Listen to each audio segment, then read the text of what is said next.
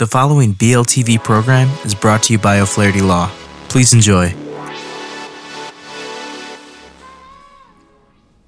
Welcome to Learn About Law. My name is Kevin O'Flaherty from O'Flaherty Law. I hope you enjoyed this video.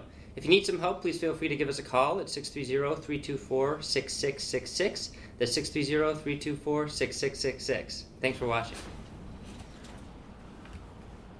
Hi everyone, this is Andrew with Learn About Law, and today I'm going to discuss restoring the responsibilities of a disabled person under an Illinois guardianship. So, the good news is, as long as the guardian and the ward are in agreement, the restoration process is going to be fairly simple.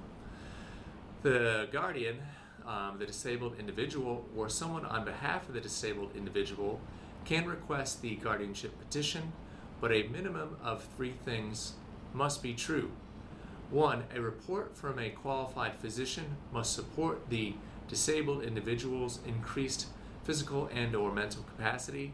Two, the disabled person no longer wants the guardianship or wants to limit the guardianship.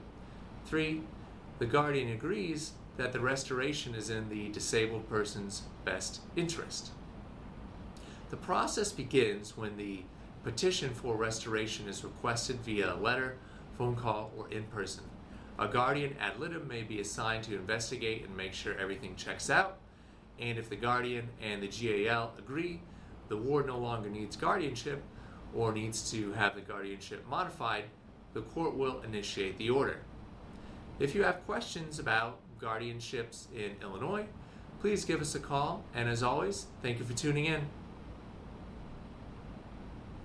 Hi, this is Kevin O'Flaherty again. I hope you enjoyed that video. Uh, we have many geographical locations for your convenience, so if you need some help, give us a call at 630-324-6666. That's 630-324-6666. Thanks again for watching.